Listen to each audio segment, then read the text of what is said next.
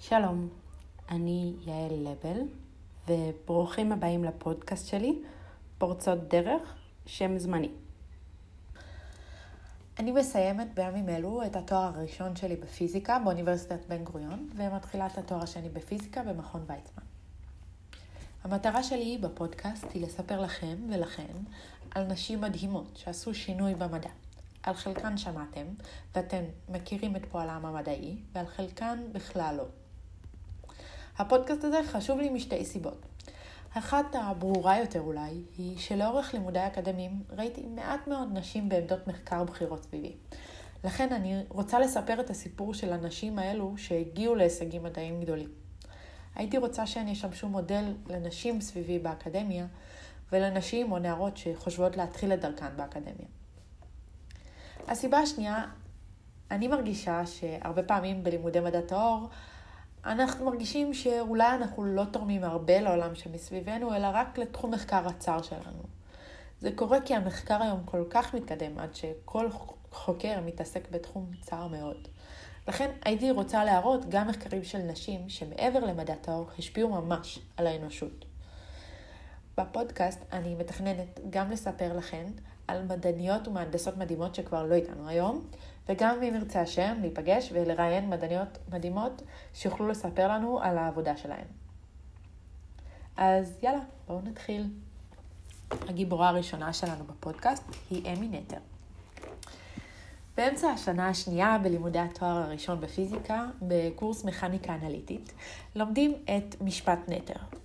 מי שלמד איזשהו תחום מדעי או מדעים מדויקים, יודע שבמהלך הלימודים, בעיקר בשנים הראשונות, לומדים המון משפטים. משפט לוביל, משפט לופיטל, משפט קושי, המון משפטים שקרויים ככה על שם מדענים עם שמות צרפתיים לועזיים כאלה, ובדרך כלל לא מתעמקים בשם הפרטי של אותם אנשים. אני זוכרת שכשלמדנו את המשפט הזה, המרצה שלנו אמר לנו שהמשפט הזה שונה, כי הוא לא קרוי על שם ז'וזף, גיאם פרנסואה או אוגוסט, אלא על שם אמי, אמי נטר. אז בואו נספר על אמי נטר. אמי נולדה בארלנגן בגרמניה ב-1882, למשפחה יהודית, עשירה ואקדמאית. אביה היה פרופסור למתמטיקה באוניברסיטת ארלנגן, ואחיה גדלו להיות חוקרים מוערכים גם הם בתחומי הכימיה והמתמטיקה השימושית. כטינג'רית היא התעניינה במוזיקה וריקוד. הייתה נערה די טיפוסית, לא הצטיינה במיוחד במובן הלימודי, והיא למדה בכלל להיות מורה לצרפתית ואנגלית. רק אחרי שקיבלה את תעודת ההוראה, התחילה ללמוד מתמטיקה באוניברסיטה של ארלנגן, זוכרים, איפה שאבא שלה לימד, העיתוי שבו היא התחילה היה מצער למדי. רק שנתיים אחרי שהסנאט של האוניברסיטה הכריז כי לימודים מעורבים של גברים ונשים יהרסו את הסדר האקדמי. בהתחלה היא בכלל לא הייתה סטודנטית מן המניין, אלא רק במעמד של שומעת. וגם זה רק אחרי שקיבלה אישור מכל מרצה על כך שתוכל להגיע בכלל להרצאה שלו. גם אחרי שסיימה את התואר, היא לא הייתה מורשית להיות חברת סגל באוניברסיטה בגלל היותה אישה. בעצם אחרי שלומדים וחוקרים כל כך הרבה במשך שנים, יש לחוקרים שאיפה להתקבל לעבודה כחברי סגל באוניברסיטאות, ולהיות מסוגלים לחקור ולעשות מדע לפרנסתם. ככה המדע בנוי היום וגם לפני מאה שנה. אך אמי נטר לא הייתה יכולה לעשות את זה. אז במשך מספר שנים היא הרצתה באוניברסיטה של ארלנגן ללא משכורת. זה התאפשר גם בזכות זה שהיא נולדה למשפחה די עמידה, והיא יכלה להרשות לעצמה לעשות מה שהיא אוהבת ללא משכורת, וגם בגלל המעמד של אבא שלה בתוך האוניברסיטה. המחקר המתמטי של נטר התמקד באלגברה, חקר של מבנים וקבוצות מתמטיות, בטופולוגיה, חקר הצורות השונות הקיימות במתמטיקה ואפשרויות המעבר ביניהן, באופן פשטני במדע הטופולוגיה אנחנו רוצים להבין בין אילו צורות אפשר לעבור מעבר רציף. כלומר, שינוי פלסטי כזה שלא גורם לחורים או קרעים נוספים בצורה.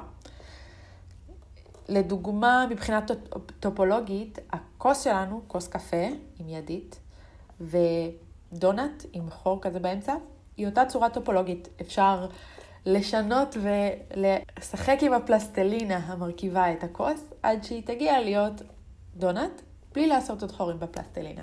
זה די נחמד. בעבודתה על טופולוגיה ותורת החברות, אמי עסקה הרבה בסימטריות. בואו נתחיל בלהסביר מה זו סימטריה.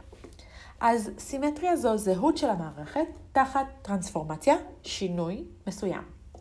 לדוגמה, קחו ריבוע, או דמיינו ריבוע, וציירו את האלכסון שלו. עכשיו אני רוצה שנחזיק בשני הקודקודים שמחוברים על ידי האלכסון, ונהפוך את הריבוע מסביב לאותו אלכסון. בעצם קיבלנו את אותו ריבוע. זה אומר שהריבוע הוא סימטרי ביחס לשיקוף מסביב לאלכסון. לעומת זאת, אם ניקח מלבן ונהפוך אותו מסביב לאלכסון, לא נקבל את אותו המלבן. כלומר, הריבוע סימטרי לשיקוף מסביב לאלכסון, והמלבן לא. ויש עוד הרבה סימטריות שיכולות להיות קיימות בכל מיני מערכות שונות, סימטריה לסיבוב, להיפוך, וכל מיני סימטריות שגם אין להן לגמרי משמעות גיאומטרית. אם ניקח צורה ונחשוב על כל הדרכים שאפשר לסובב אותה ככה שהיא תישאר זהה, כלומר על כל הסימטריות שלה, לדוגמה עם הריבוע, אפשר לסובב את הריבוע ב-90 מעלות, ב-180 מעלות, ב-270 מעלות. אפשר להפוך אותו סביב קו האמצע האורכי, סביב קו האמצע הרוחבי וסביב שני האלכסונים. יוצא לנו 1, 2, 3, 4, 5, 6, 6 סימטריות. כל אחת מהפעולות האלה תחזיר לנו בדיוק את אותה ריבוע. אם אנחנו מסתכלים על כל החבורות האלה ביחד, נקבל חבורה. אנחנו מקטלגים צורות ומערכות בטבע לפי חבורת הסימטריה שלהם. כמה פעולות שונות ניתן לבצע על הצורה, כך שהיא תישאר זהה. אז אנחנו רואים שבמחקר האלגברי ובמחקר הטופולוגי, אמי עסקה הרבה בסימטריה. אז זה לא מפתיע שהתרומה הכי מפורסמת שלה למדע, בתחום הפיזיקה בכלל, תהיה קשורה לסימטריות. את התרומה הכי מפורסמת של אמינטר היא גילתה כשעשתה הפסקה מהעבודה המתמטית שלה. בתור מדענית צעירה, היא משכה את תשומת ליבם של שני מתמטיקאים חשובים בשם דיוויד הילברט, אותו הילברט ממרחבי הילברט, ופליקס קליין. מבחינה היסטורית, זה היה לא הרבה אחרי שאיינשטיין פרסם את המאמר המפורסם שלו על תורת היחסות הכללית. להילברט וקליין היו כמה בעיות, כמה שאלות מסביב לאותה תיאוריה, והם קיוו שהיא תוכל לעזור להם לפתור עניינים לא פתורים שהיו להם. אז הם הזמינו אותה אליהם לאוניברסיטת גוטינגן, עיר אחרת בגרמניה, לעבוד איתם על הבעיות שהיו להם בתורת היחסות. במהלך העבודה הזאת, אמי ניסחה את משפט נטר, שאומר שכל סימטריה של מערכת רומזת על גודל נשמר כלשהו. אוקיי, הבנו מה זה סימטריה, מה זה גודל נשמר, בואו נסביר. בואו נסתכל לדוגמה על אנרגיה. קשה להסביר בדיוק מה זו אנרגיה, אבל כשהיינו ביסודי, כולנו למדנו על גלגולי אנרגיה. למדנו שאנרגיה לא נעלמת, היא רק משנה צורה, מאנרגיה קינטית לאנרגיה פוטנציאלית כובדית ועוד. כלומר, סך כל האנרגיה בכל מערכת סגורה יכול, בתנאים מסוימים, להישמר. חוץ מאנרגיה יש גדלים פיזיקליים אחרים שיכולים להישמר, כמו טנא ועוד גדלים נוספים. כלומר, משפט נטר אומר שאם תחת פעולה כלשהי המערכת סימטרית, כלומר האנרגיה שלה נשארת אותו דבר, אז זה אומר שיש גודל מסוים שנשמר. לדוגמה, סימטריה להזזה אומרת שיש שימור תנע, סימטריה לסיבוב אומרת שיש שימור תנע זוויתי, ויש עוד אינסוף דוגמאות כאלה. לא לכולן יש משמעות אה, אינטואיטיבית מאוד ברורה. בואו נדמיין שאנחנו משחקים ביליארד. כל הכדורים הצבעונים מסודרים בצורה מסוימת על השולחן, ועכשיו אתם נותנים מכה עם המוט לכדור הלבן, שפוגע בכדור צבעוני אחר, וכולם מתפזרים.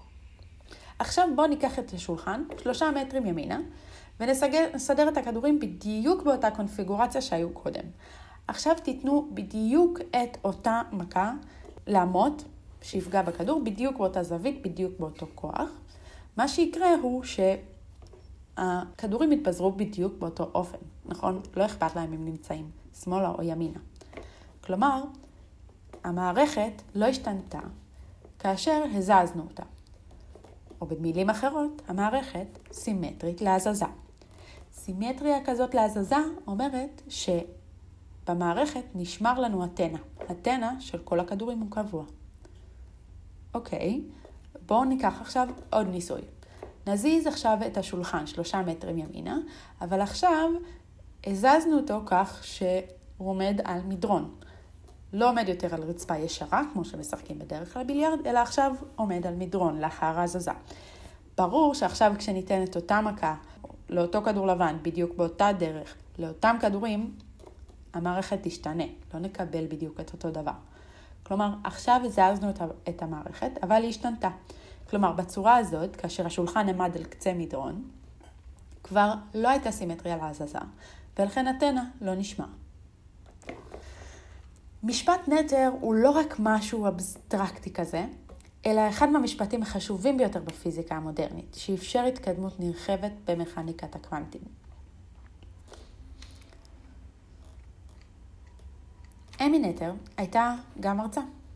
יש שיגידו מרצה מדהימה ויש שיגידו מרצה בלתי אפשרית.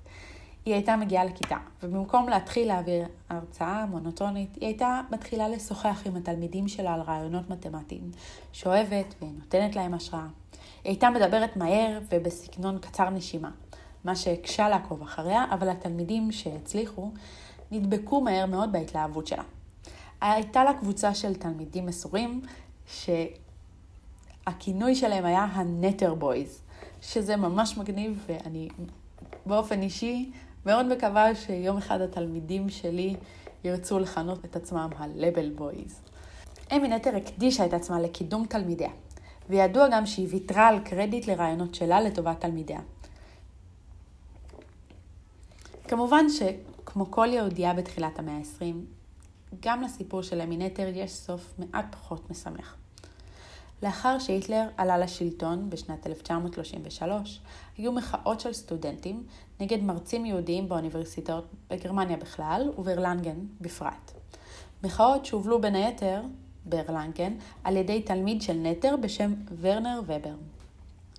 המוחים דרשו שתלמידים ארים ילמדו מתמטיקה ארית ולא מתמטיקה יהודית, כי כנראה יש הרבה הבדל בין המתמטיקה הארית ליהודית. בעקבות המחאות הללו, נטר נמלטה לארצות הברית, ולימדה באוניברסיטת ברין מור, אני מקווה שאני אומרת את זה נכון, ונפטרה רק שנתיים מאוחר יותר, בגיל 53.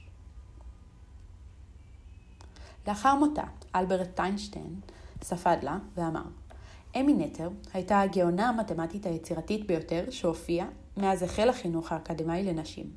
Nether was the most significant creative mathematical genius, thus far produced since the higher education of women began. היא תוארה על ידי מספר מתמטיקאים מהחשובים ביותר של המאה ה-20 כאישה חשובה ביותר בהיסטוריה של המתמטיקה. אבל האמת שגם מעבר להיותה אישה, לאמי נטר הייתה תרומה יפהפייה למתמטיקה ולפיזיקה. היא עסקה בתחומים האלגנטיים ביותר שבגבול בין הפיזיקה למתמטיקה. ומי יודע מה הייתה תורמת אם הייתה חיה עוד שנים. תודה רבה לכם על ההקשבה. מי ששומע את הגרסה הזאת של הפודקאסט, זאת גרסת הבטא. אני אשמח מאוד לשמוע אה, ביקורת, פידבקים, גם על הפן התוכני וגם על הפן הטכני, וכל מה שבא לכם להגיד, אני אשמח מאוד לשמוע. אם יש לכם רעיונות לנשים מדהימות ששווה לדבר עליהן, או שווה לדבר איתן, אני ממש ממש אשמח לשמוע. אה, וזהו, תודה לכולם על ההקשבה, ומקווה שאני אפגש בפרקים הבאים.